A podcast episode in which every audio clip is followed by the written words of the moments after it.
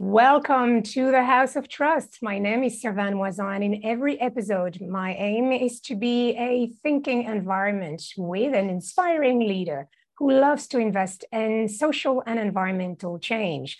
Together, we take the time to be and think the attitudes, the thoughts, the feelings that you need to ignite and grow a positive social and environmental impact. And sometimes we travel in the future and come back equipped with artifacts and insights that help us do a better job.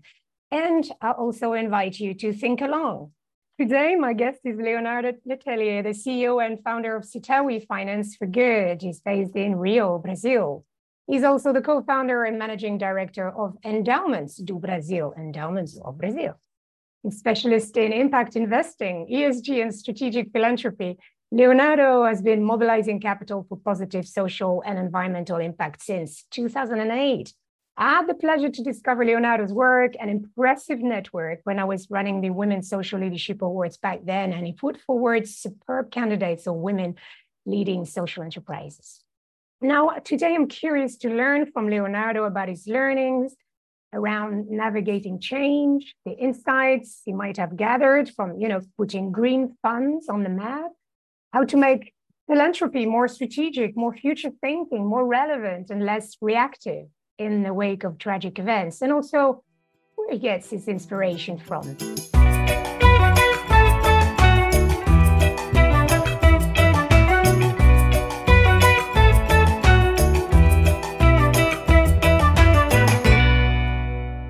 Bom dia, seja bem-vindo, Leonardo. Hello, welcome.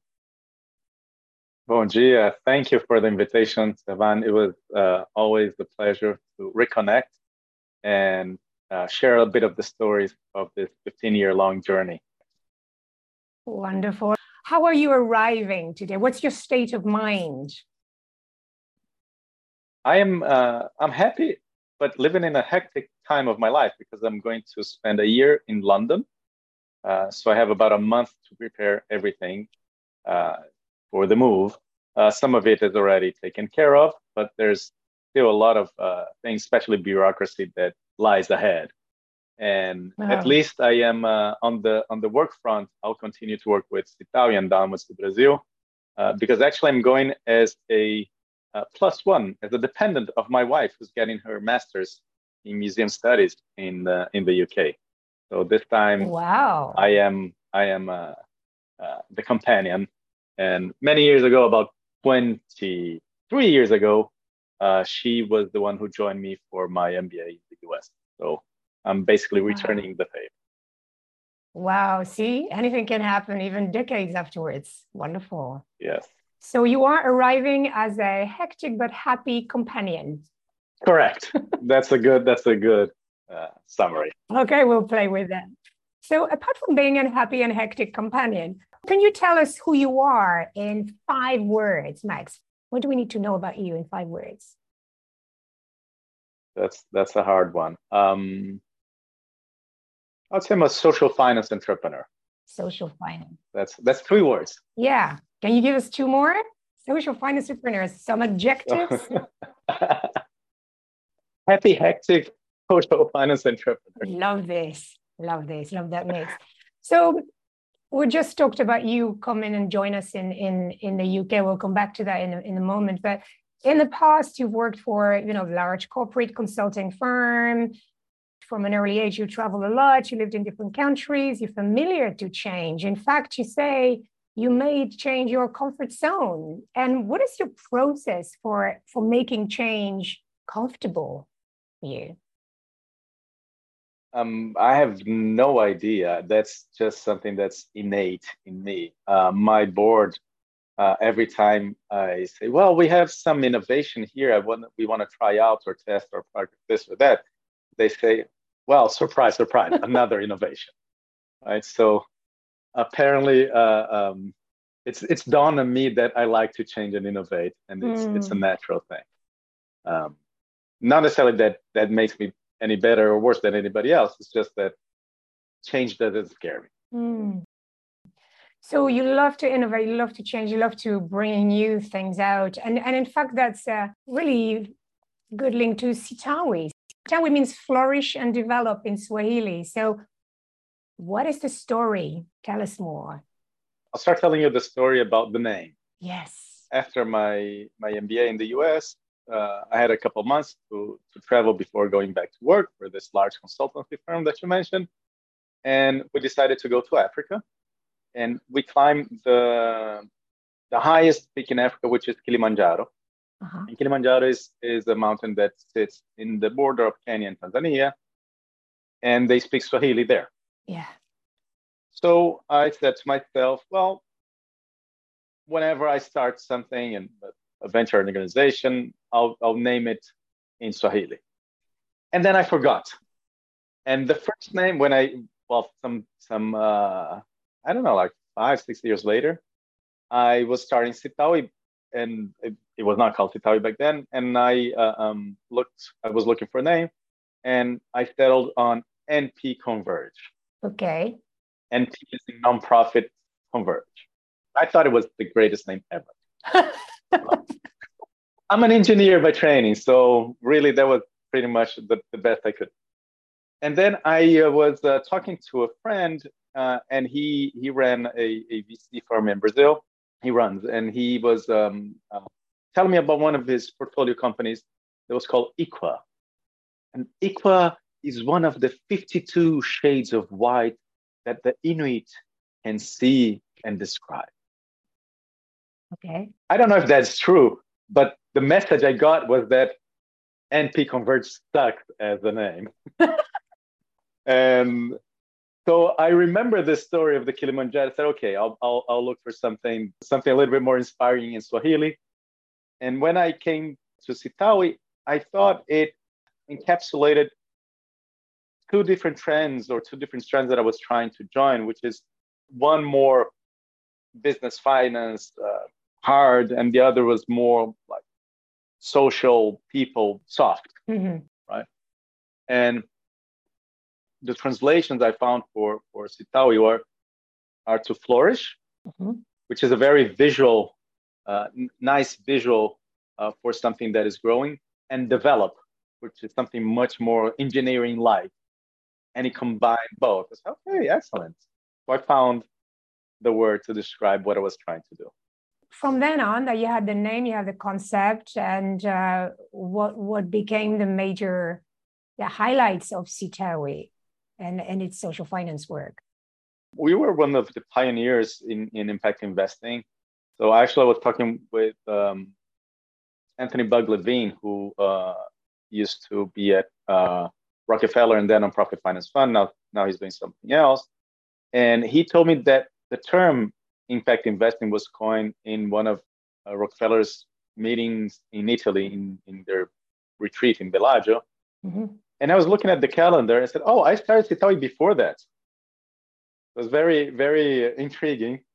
So I, back then, it was not called impact investing. Of course, it was, uh, we, we were doing loans. It was uh, social sustainable loans. That was the name we gave it. Right, right. right. You can see a trend. I'm very bad at naming stuff okay. and we started making loans to nonprofit co-ops and for-profit or for impact businesses, right? Mm-hmm. And this was born out of the experience I had before of volunteering for a nonprofit. They had a small uh, uh, business arm, if you will, but it was very poorly funded. So basically, it was if there was any donation left, then it would go to the business, and the business will turn it into more money. But with the with the time lag that made it very hard for them to to manage the process. And I thought, well, but they need something that is very very common in the business world. It's called working capital. Mm-hmm. Uh, you go to bank, yes for a loan, and then when your client repays you, say 60, 90, 120 days later, you go and repay the bank. Right?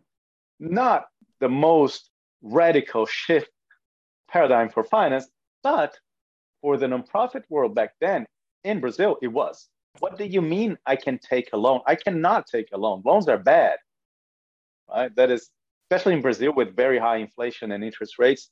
Uh, I understand what where that comes from. Yeah, the context was very, very important to reset that. Yeah. Yeah. But loans are tools. So you can use it correctly or incorrectly. It's going to be good or bad. Mm-hmm. So I thought, well, there's nobody funding, nobody financing actually, lending to this part of the nonprofit ventures. Mm-hmm. So I can do that. I know a little bit about business, about finance. I can put something up and we lend to them. But I, I'm really lending for the impact. I'm not lending because they're nonprofits. Mm-hmm. That is where the say the market opportunity comes from. But what I want to do is lend for impact. So we never limited our clients to the nonprofit sector. We said, well, if you're working to create impact and you have a business proposition or a business that's already running, then can be better served with a loan with mm-hmm. adequate interest rates, then we'll do that. So that's how we started. Over time, uh, that became a crowd lending platform. And so before I was asking for grants for Sitawi, and then Sitawi would go, uh, would turn around and lend it to these organizations. When the money came back, we would lend it again and again and again. And now, really, anybody with a checking account in Brazil can lend from 10 reais, so that's $2 and up, to the organizations that we source. So we originate, evaluate, perform due diligence, and then we support for the time of the loan. That's two, three years work. And, and for that, we still need subsidies. But now that the philanthropic capital we raise is basically to support the team doing this rather than, than to be lent to the organization. Right. So individuals can start an impact investing portfolio with 2. dollars mm-hmm. Everyone an investor. Happy days.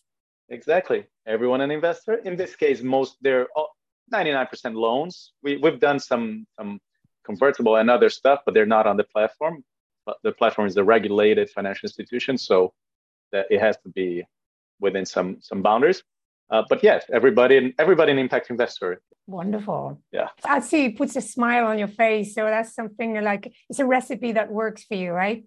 I wonder, uh, Leonardo, what more helps you and your work flourish? I'm clearly motivated by doing new and different stuff. So, what I just described, which was 100% of, of Sitawi back then, now it's one of the four things. Mm-hmm.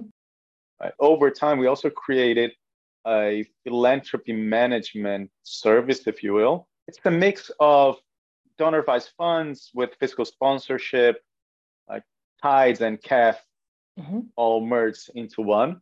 So this has enabled tons of stuff to happen or to happen easier than it would otherwise.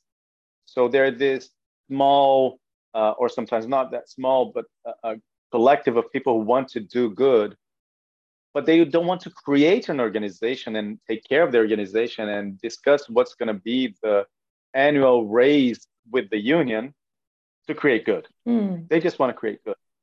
So we've been hosting, incubating, if you will, this initiatives, and sometimes they're more community led, and sometimes they're more corporate led.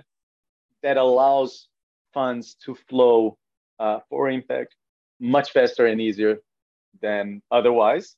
And during the pandemic, this was instrumental. We mobilized some 200 million reais mm-hmm. for COVID uh, in the past uh, few years because people wanted to move very fast, but also with high level of compliance, if you with, with great certainty of how the funds uh, were going to be uh, cared for and spent. So they needed such a solution from somebody like us that has established reputation, team, and all that. Uh, so we ended up creating 14 different, we call them philanthropic funds, just for COVID in Brazil. Mm. To date, we've done some 80 and we have some 50 uh, funds active uh, in, in many, many different causes from health, as, as we, we spoke, to education, mm. to uh, democracy. I'm picking up a few things here. There was the making life simpler in Brazil, considering the red tape that we can face sometimes in the country is already a victory. and I'm hearing as well that during COVID, there was this sort of flux of philanthropic donations. Um, and yeah, my, my sense of, of philanthropy in Brazil is that it's very, there's a lot of solidarity, not necessarily a lot of philanthropy. What do I mean by that? Uh, whenever there's a flood or a problem, like an emergency, people mobilize and give stuff, mm-hmm. some money as well, but mostly stuff. So blankets or food or this or that. So the country is very good at mobilizing for that. And then two weeks later, the problem is still there, but people have stopped giving. So there's not, uh, there's much less, except for the church, regularity, mm-hmm. Occurrence in giving. So it's something a little bit more, let's not even call it strategic, but at least more, more, more uh, thought through. And there's a lot more reaction to emergencies. Mm. Right? It's so much so that now that COVID is, is gone, pretty much, philanthropy has receded significantly. So I think there's a positive legacy in general, but I think it's much smaller than than I wished for, if you will. The way we work in Brazil in, in, in philanthropy is still very much reacting to emergencies rather than planning for prevention, if you will. Mm. So, Leonardo, what is promise, the promising seed that you want to see flourish here around philanthropy? Well, there's something going on right now, which is um, the return of Brazil to the international scene and the importance of the Amazon mm. within that context, mm. right? So another thing we do, so we have impact investing, we have philanthropy management, we have a, an area that uh, we've just renamed as climate and conservation finance. Mm-hmm. This started, uh, and we still run uh, with a local development program in the Amazon, in the Mid-Juruá region, mm-hmm. which is right in the middle of the jungle. Mm-hmm. And as any development program uh, that's worth its name, it has several components from education, empowering women, youth, support for value chains, for co-ops, mm-hmm. uh, and all that. So we started doing this development program in the region, and it took us a while to pivot the the idea behind it in the sense of if you look at the two areas I, that I mentioned before, impact investing and, and philanthropy management, it's much more ab- around the, the financial mechanism for the flow of the money than designing and running a program. Because there are many organizations that can do that. We did it as well. We do it, but our distinctive ability doesn't lay there. So we switch the focus from local development programs or territorial development programs to financial mechanisms. And the development program can be one of the avenues for putting the money in the ground, but it's not necessarily the only one. So, for instance, payment for environmental services is something else that we can do under this head. Mm-hmm. Uh, and it's something that we already do in Brazil. But it took us a while to rethink what we were doing in light of what our distinct abilities are. Mm-hmm. And in that sense, uh, going back to your question, the Am- Brazil is back and the Amazon is back, mm. right? With the with the new government, differently from the old government, the current government likes uh, international participation in solving the problems of the country. And I'm sure we're going to see, given the amount of interest of the importance of the Amazon and the amount of interest that is sparked all over the globe, I'm sure we're going to we're going to see uh, much more funds flowing to the region, which gives us an opportunity to deliver on our mission of repurposing the capital for social environmental impact. And that counts as well for philanthropy. Do you think you can revitalize the attitudes of donors to react less but be more strategic? What are your thoughts? So that's something that's more on my agenda than on Sitawi's agenda, if you will. Mm-hmm. Uh, of course, Sitawi benefits from a more vibrant philanthropic scene, but the type of uh, skills and connections needed for that are not necessarily the ones we have. But from a personal standpoint, I am a part and one of the co-founders of the movement for a donation culture, Movimento por uma Cultura de Doação in Brazil.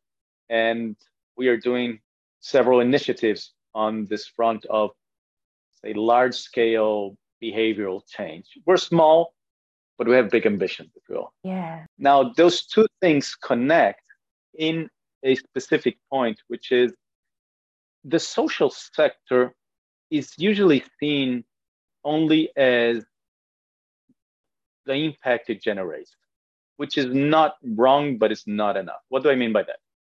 When I say social sector, everybody will think, well, trees planted, kids that are in after school programs, uh, health interventions, all that. And all that happens and all that is good. But nobody's thinking 4.27% of GDP, 6 million people hired by the sector, which is a huge contribution for the economy. Right? Mm. This is about the size, a little bit smaller than agriculture in Brazil. This is larger than car manufacturing, mm. much larger, about three times as large as car manufacturing. So it's a massively important sector for the economy, but it's regulated only with those uh, images in mind, as in the, the kids and the trees. The charity images, the traditional charity imaging. Yes, exactly. It sounds like we need a different register, different vocabulary. Yes, that includes both things, right? So I don't know if you you know this, but there was a study conducted in I think 84 different countries, and only three countries uh, had a tax on donations to nonprofits. It was South Korea, Croatia, and Brazil. Wow. Okay. And it doesn't make any sense at all. No. right? And in Brazil, actually, the law that currently governs donations and uh, inheritance is the same one. The state tax and donation tax is the same. It doesn't, again, doesn't make any sense. One thing is for private good, the other is for public good, mm. right? Now we're changing this. We did a study on that. This number is 4.27% of GDP. This is something that has been bugging me for 15 years. When I joined the sector, that okay, we need to know how large or how important is the sector in terms of percent of GDP, and there was no no available figure. Mm-hmm. So after 15 years asking people if they knew what the number was or if there was any research, basically we commissioned the research from the um, Economics Institute in the University of São Paulo. So very traditional, well reputed, with a traditional uh, uh, uh, methodology. So we could go back to policymakers and say, look, this is not the latest fad on how to count happiness. Mm. This is actual hard economic data, 4.27% of GDP. So at least listen to us. Anytime you're thinking of passing a law that either directly or indirectly uh, hits us, talk to us. Mm-hmm. We want to sit at the table. And uh, we're, we're getting heard mm-hmm. from the positive and the negative. There's a tax reform going on in Congress, and they scrapped, at least for now, the tax on donations. Mm-hmm. It's, it's, a long process. It goes from the, the House to the Senate and possibly back to the House. So, so that is that is a, a positive side of a advocacy that is rooted on something that we are distinctive at. Right. There are not tons of nonprofits that are focused on finance in the social sector. So that is on the positive side. On the negative side, there is a there's a legislative inquiry commission, CPI in, in Portuguese, mm-hmm. going on in Brazil, targeting nonprofits that work in the Amazon, mm-hmm. basically calling them uh, agents of uh, foreign agents, if we will, right. and trying to to outlaw their activities. And we were called. Actually, I was invited not to be deposed there, but to provide information based on this research that we commissioned. Okay. So beware what you wish for. You want to be better known for for being one of the very few organizations that has a, a complete view or more business finance view view of the sector yes, we got known for that. and now we're, we're both reaping the benefits and paying the price for that. Brazil, like many other countries, has gone through a lot of political turmoils. Uh, and and for someone who navigate this type of uh, of context, you know, someone who's mobilizing capital for good, navigating this type of context is not an easy feat. So, what would you suggest other colleagues should be prepared for, knowing that in other countries we still have to go through the turmoil? And what would you advise them to be prepared for as investors? So I I like to to put different things in different boxes. So to do the type of work that we need to do or that we want to do in Brazil, which is really promote fund, invest in these organizations that are at the fringe of the market, very much at the fringe, you'll need subsidy for some time. And maybe for some of these organizations, if you want that public benefit, you'll need subsidy for a long time. Mm-hmm. Mm-hmm. So we need investments both in the form of returnable capital and in the form of philanthropy.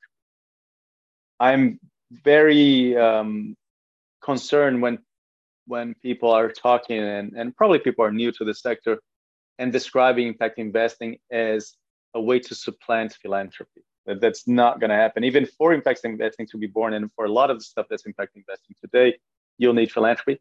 Plus, there's ton of stuff in the world that we want as a society and that we need that has to be funded by by philanthropy or, or, or taxes, one way or the other. You're not going to get your money back there, right? So, for me, the most important thing is that people think with with different pockets. If you think that money can be used for consumption, investment, or donation, right? Don't think with only one of those pockets. So on consumption, which is something for your own good today, think on how who you're going to buy from, what is the social environmental practice of this organization, and go on, go on, go on. With investment, which is money for you in the future, uh, same thing.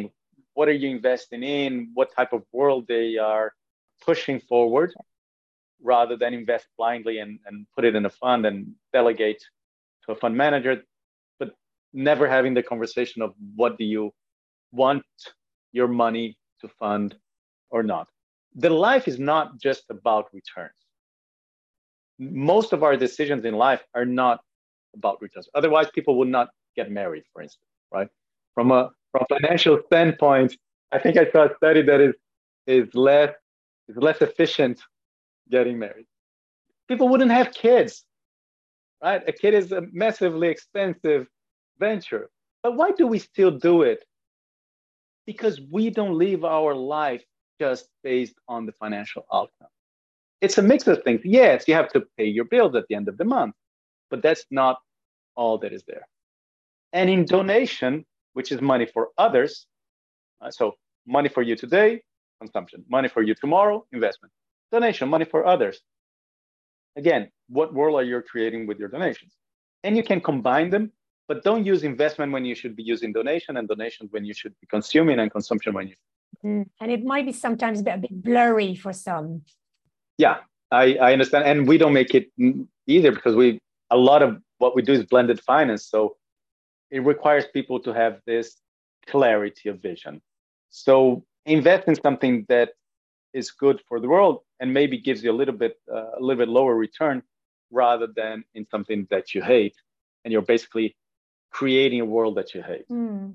Leonardo, you're about to join us in London for a year. What are you looking for? And I know that you're going to be a companion. That's so so uh, such a graceful thing to be.